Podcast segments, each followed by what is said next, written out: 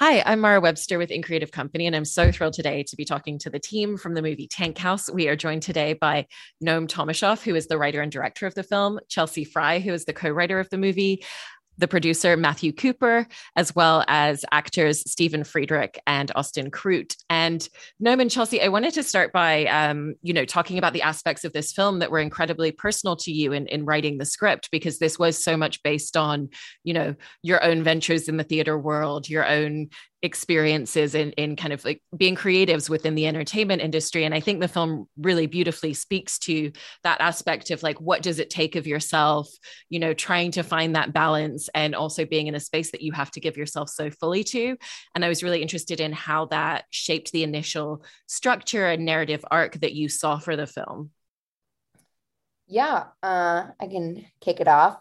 Um, so yeah, Noam and I, after we graduated, we were both from NYU, we were both having a really hard time getting agents or anybody to know who we were.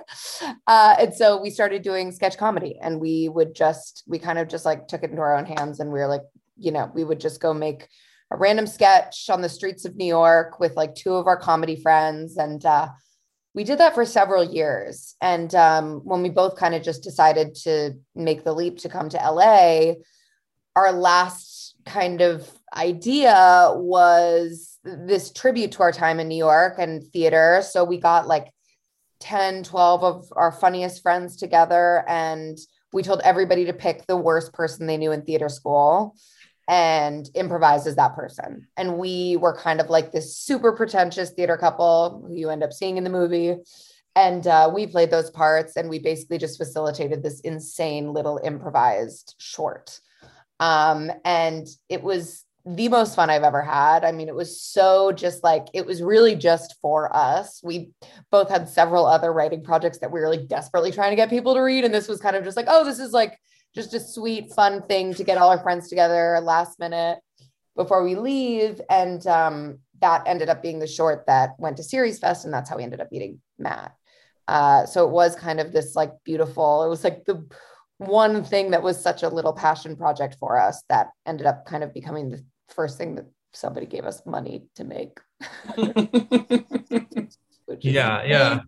And and um, you know, the the inception uh, of this all was that um, we we all uh, Chelsea and I kind of were desperate to have more of an outlet creatively than than what was being allowed to us uh, um, you know, just by being actors. Like uh, some actors might know, especially in New York, there's these things called EPAs, equity principal auditions. These are uh, mandatory by mandated by the union. Every union theater production needs to have EPAs. Now, the vast majority of these shows are already cast, and these are just a formality. Um, and they'll usually send the most junior casting person just to tick the box of having done this.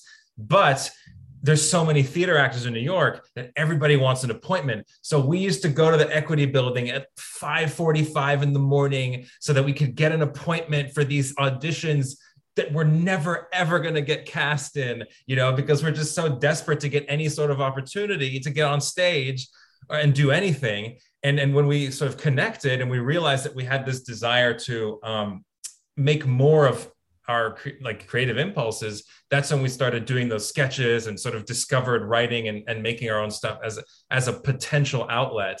Um, and and i'm very happy that that was the sort of inception of, of this whole thing because when when this went to series fest and we and we met matt you know this was a real lightning strikes moment. It was quite quite fortunate that we met and that matt happened to be looking for a project of this sort. Um, but the you know the only thing that made that possible was that we did get together and you know you used our minimal resources to sort of feature these characters and, and put something together uh, you know so that, our impulses you know didn't just stay desire but actually became a thing you know, and and Matt, obviously, since Noam and Chelsea were both mentioning meeting you at at Series Fest, you know, I was interested in kind of when you first saw that that initial version, that short, kind of how you really saw an opportunity as like coming on board as a producer for the feature to really support the vision that they had and how they wanted to tell this story and also to kind of work with them through the development process of of what it takes to take a format and a short and this idea of these characters and really figure out how are we going to make this a feature film? You know what are all the details that we want to plug in? And you know how you really wanted to support their vision in, in making this film and help walk them through that journey. Sure. Um, well the truth is i didn't know how to do any of it. Um, and I truly, truly, truly know him. You you crack me up when you say uh, like I was looking for a, a, film like this to produce. I, I, was just looking for anything to produce. Any anything. Hey. To, yes. Anything. he approached everyone else, and they were already occupied. So it's like, well, who's left? yeah, you you guys were the last round. No. Um, it's it was just really really serendipitous. Um, I grew up on The Office and Parks and Recreation. Um, and so I always had this affinity for comedy, especially comedy that I thought would fit into like a 20, 25 minute, you know, like NBC type show. And when I saw their Tankhouse short, at the time, I pitched them of this becoming a TV show. Now, I also had no idea how to do any of that. But I thought that that was the natural flow for the story they were telling. That and instead of it being two Upper East Side New Yorkers move to upstate New York, that they should go to Fargo, North Dakota. But that is a different story entirely. Um, I really just saw something special in Noam and Chelsea, in in a way that I uh, am quite moved by. Like I, I really, really, really believe that they are brilliant, brilliant creators. And uh, I mean, they're amazing people, but they're also just brilliant. And I, I tell Chelsea this, but Chelsea did a live reading of a pilot script later that night. Yes, no. and she was playing the lead. And I was sitting there with my sister, and she was Chelsea was performing, and I turned to Katie and I was like, "She is unbelievable." Like it just it reinforced everything that I was starting to think after seeing their short earlier that day. And I went up to them and I just said, Hey, you know, I'm Matt, I'm a producer, and you know, I'd love to work with you guys and try and bring this idea to fruition. And like I said, initially I thought it'd be a TV show. And uh, I guess we we wrote a pilot, and then it was like, wait a second, we can't make an entire TV show and then sell it. So we'll make a movie. And that was easier to raise money for. And then I went to Fargo and it's, it just became this whole snowball of uh, events. But in the end, we rented a, you know, a tiny little office on uh, Fairfax with a giant whiteboard similar to, to Noam's creative board there. And the three of us really, these two, and I was like, bringing coffee. The three of us, we set out to just write this feature film. Yeah, I mean that it's a great segue into uh, the other brilliant creators here um, because without them, none of this would be possible. But yeah, I, I'm just very proud to to have worked with Noam and Chelsea. Truly, uh, they're they're the best. I, I, love hearing that part of the journey and, and so thrilled as well. We're now also joined by Tara Holt. Um, Stephen, I actually wanted to come to you next with a question because, you know, in playing in playing this role of, of Tucker in the film, he's someone who's so unbelievably dedicated to his craft to the degree that an audience member dying doesn't even phase him because he believes in creating a theatrical revolution that wholeheartedly yeah. um, you know and there's so many wonderful comedic spaces that you get to play to within that level of obsession that he has and i was interested in how you found the lines of like how far you could take it where it still felt like a real person and a real character before it would have you know potentially tipped over into that space of of just being a parody of a person because we still always understand exactly why he's so driven throughout the film. Sure. No, I had the the distinct pleasure uh, from the age of like 13 until I, I went off to college of working with a man in Charlotte named Alan Poindexter, and he uh, he was the most passionate director I've ever had in my life, and I think will ever have, uh, because his passion sometimes overflowed into what almost felt like manic hatred for himself. You know, like he was so his his ideas were so broad and the budget needed to be so big and he only had this this children's theater in downtown charlotte. So he, he was constantly just like a self-contained atom bomb that was trying to split out of its own seams because he had like all these ideas and it, and it was going to be amazing and we could have gone and we could have been something but we only have 20 bucks a day to pay these actors you know like that's what it constantly kept on coming back to and and seeing that every day. I mean, there was one time where he did kind of a, a gender bent uh, role where he played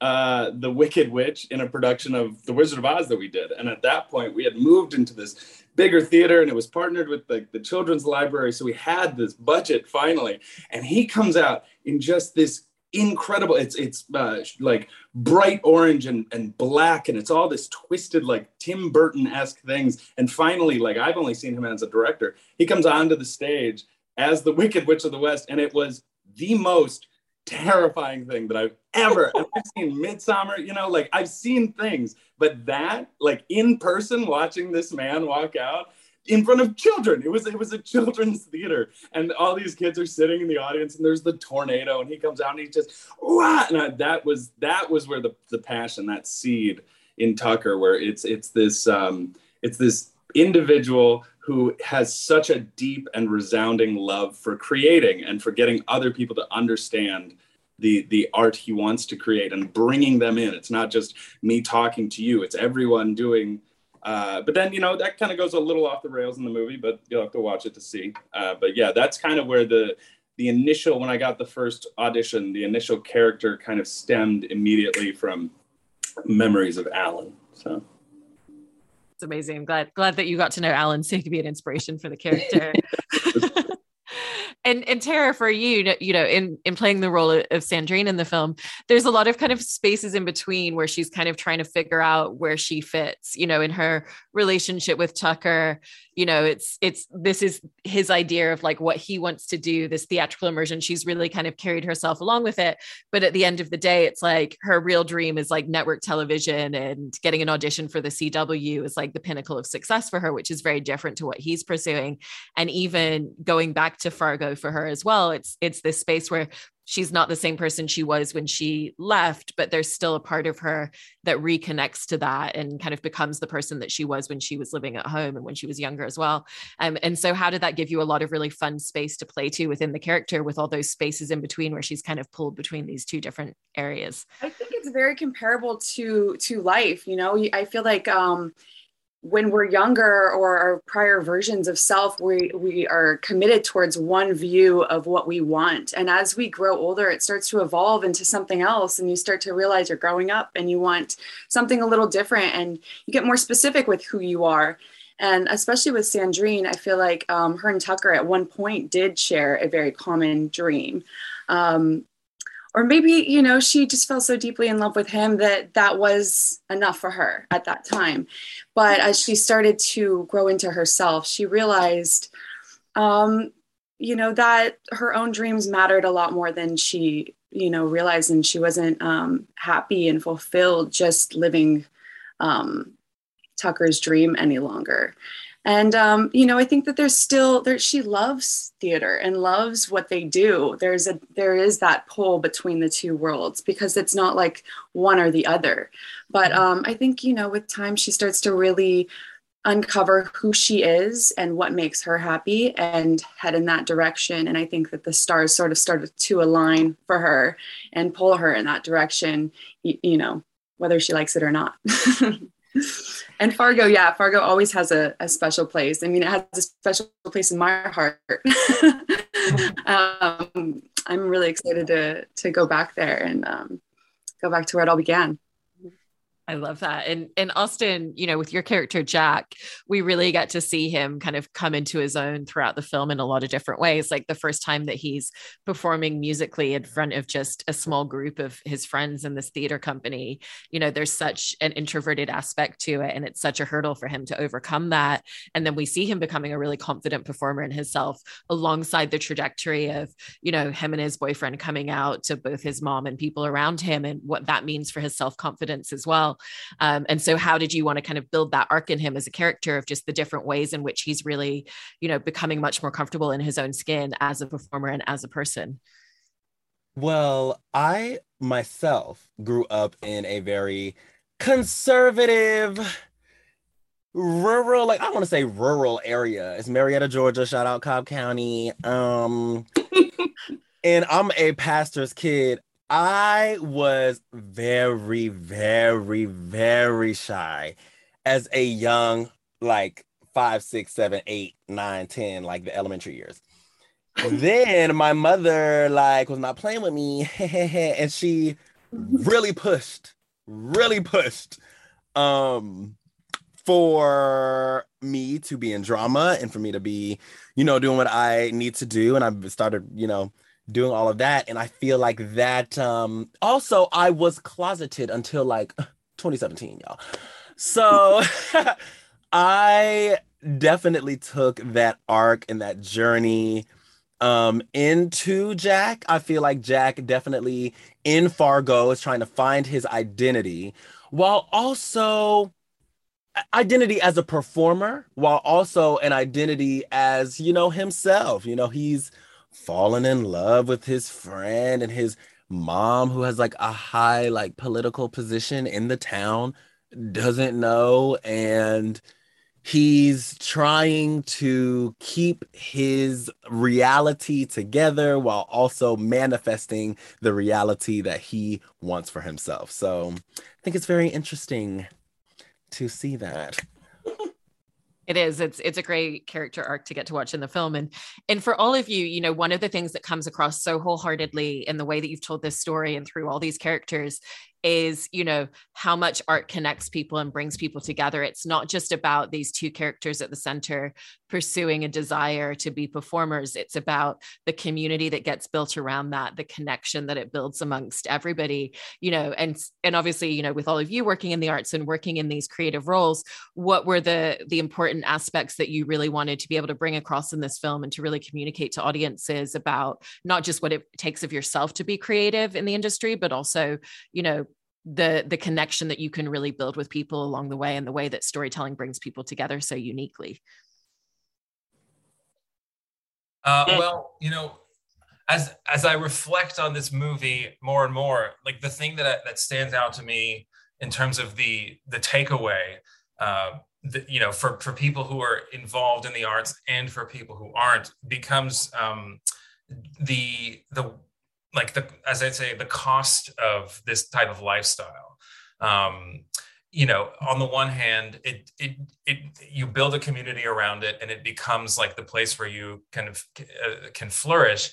But um, what I think this shows, you know, for like front and center is uh, just how uh, emotionally costly it can be to live this life fully, because Mm, it's unpredictable and it is often very chaotic to discover your voice and develop it and to maintain uh, any sort of relationship uh, throughout that process can be extremely difficult especially when those uh, creative needs deviate uh, from each other um, and, and as a culture we require a great amount of media constantly to keep sane and to keep living and not be miserable. We need music and movies and television all the time, or else we, we become sad, right? So, and but we don't often think about what it costs people who are making this to produce the things that we need to do to essentially for us to be able to outsource our emotional catharsis to them. They actually have to experience it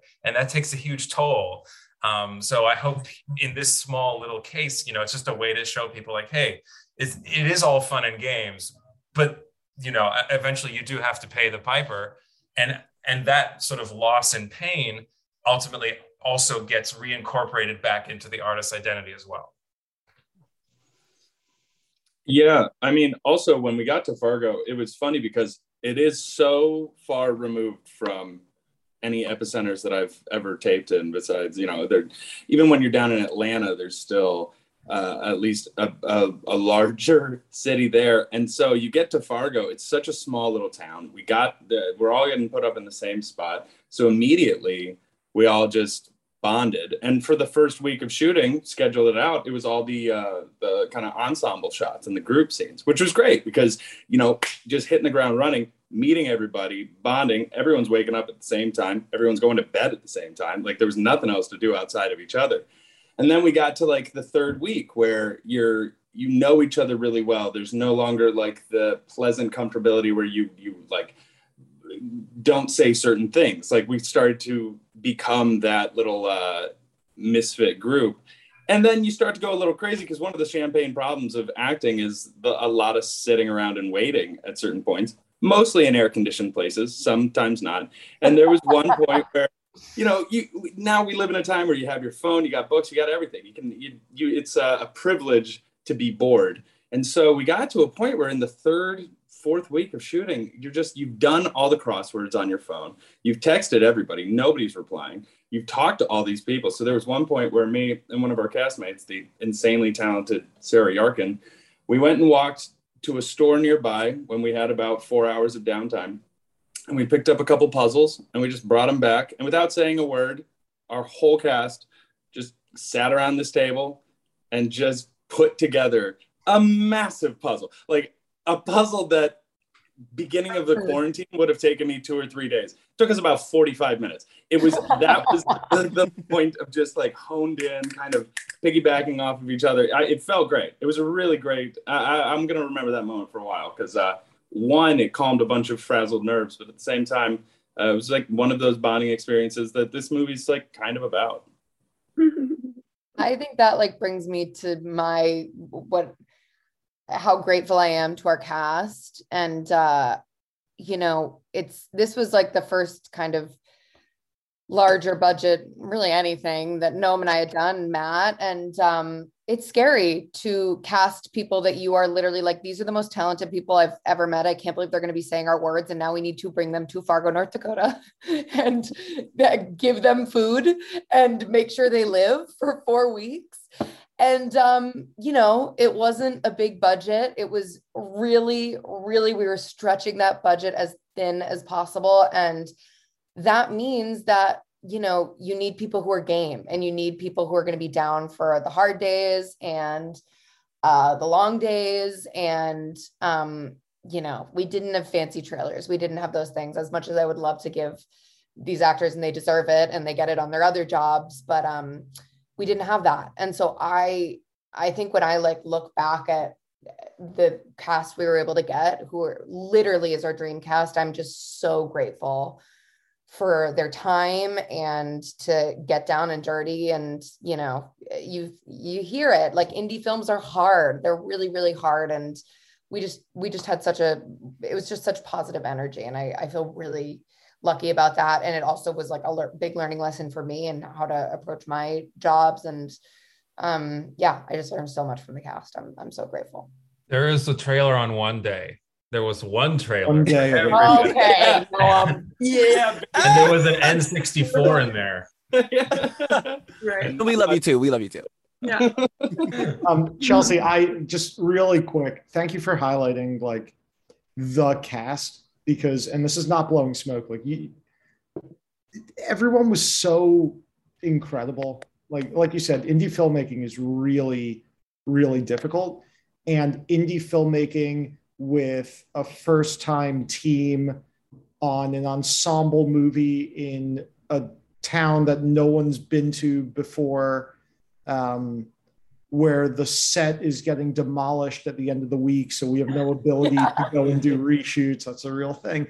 Um, you do. You need a team. You need an ensemble and their leaders to be game. And uh, it's it really it's like we, we talk about this all the time. Like how lucky we got that we had every single person on set as just the absolute pinnacle of uh, professional and talent and a very special shout out to uh, Jem Presser and Caitlin Well for casting because yes. uh, they they knocked it out of the park. I'd be remiss if I didn't mention them.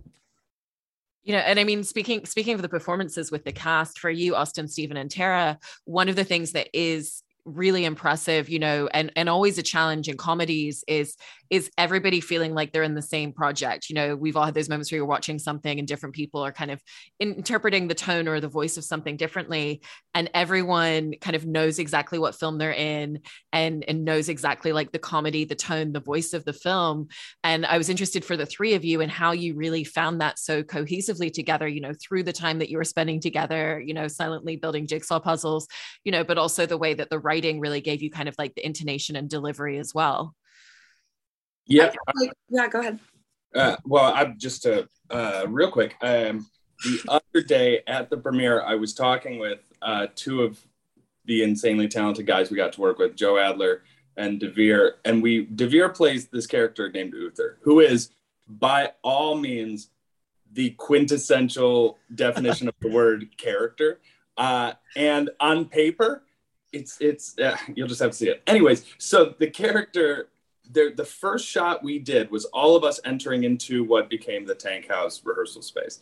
That was the very first thing that we all did. First day of filming, we're all standing behind the door, and Joe goes to open the door, and he got and they were like action, and Joe goes, what am I? All right, this is the and just launches into this character, and then everyone behind it was like this ripple effect that I felt through everybody, where we were all just like, "What the? Okay, yeah, yeah, yeah, yeah, yeah, yeah, yeah, yeah," and it was just like we just clicked in everything, any choice, any thought that you had about a character or or what you wanted to do in that moment, it just became cement, and that was like the the pulling of the trigger for the next three weeks of the bullet flying through and filming. It was. uh that was the the quintessential moment of just like we all set into those characters we made those choices and we just ran with it and thankfully they all worked out but that i think got us all on the same page pretty quickly.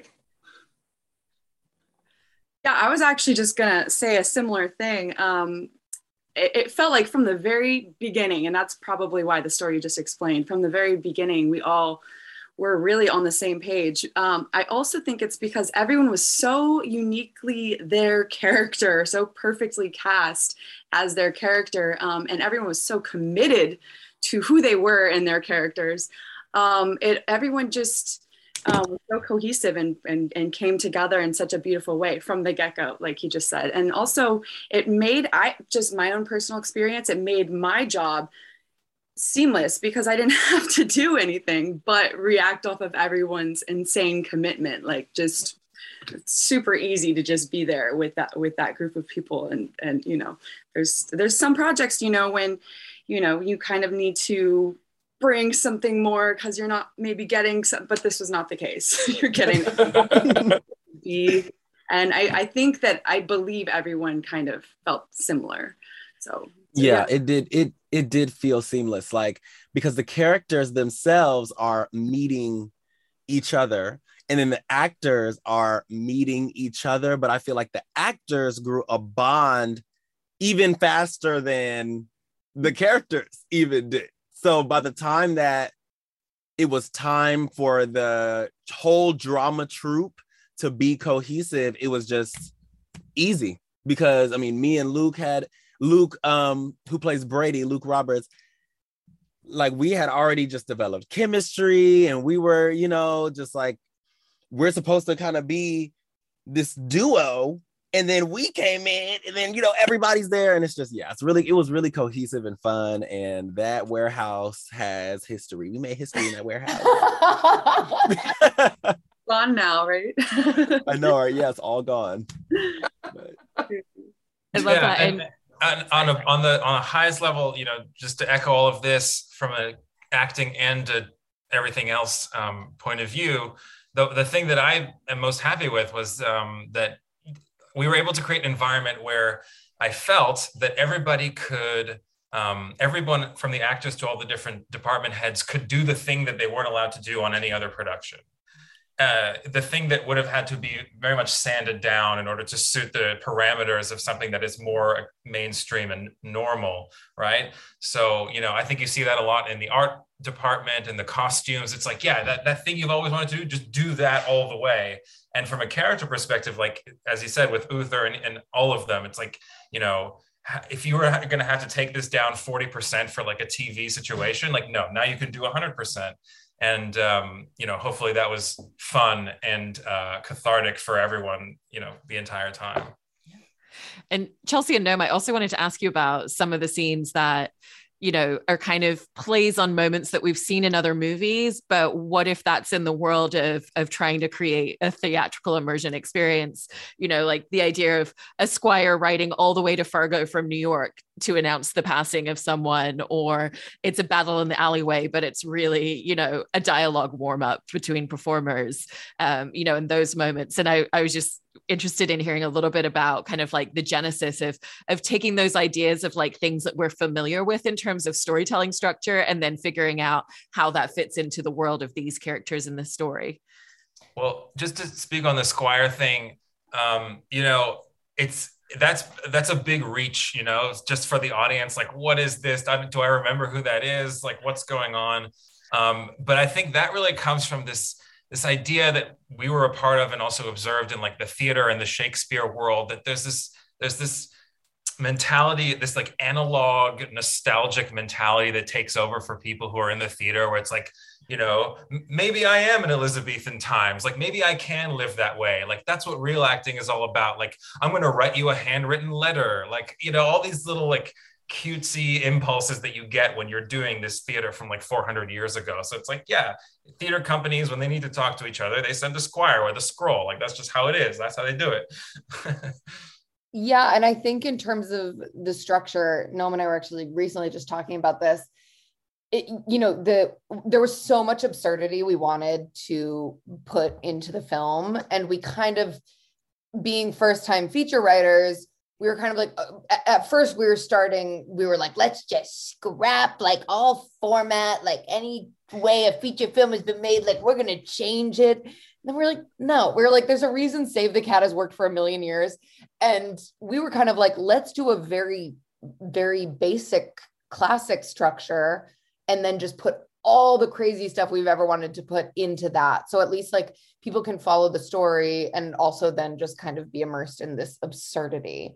Um, and uh, I, yeah, I, I hope it was. I, I think it, I think it led to um, the characters also being more developed than they perhaps would have been. And um, uh, right. yeah, yeah. And and the major general off in the alley, um, you know, obviously it's ridiculous uh, but what I think it does on a formal level is it, it, it solidifies the idea that the, the world of this movie, uh, everyone agrees on the rules. Like we all agree that if you speak faster than me, like I receive a physical injury. Like, and so as the characters, the characters then sort of the, the world, they externalize themselves within the world. So, um, you know, aside from being like a, a funny, surprising thing, I think it also is really important to continue to reinforce the rules of this world because like it's not the normal world. It is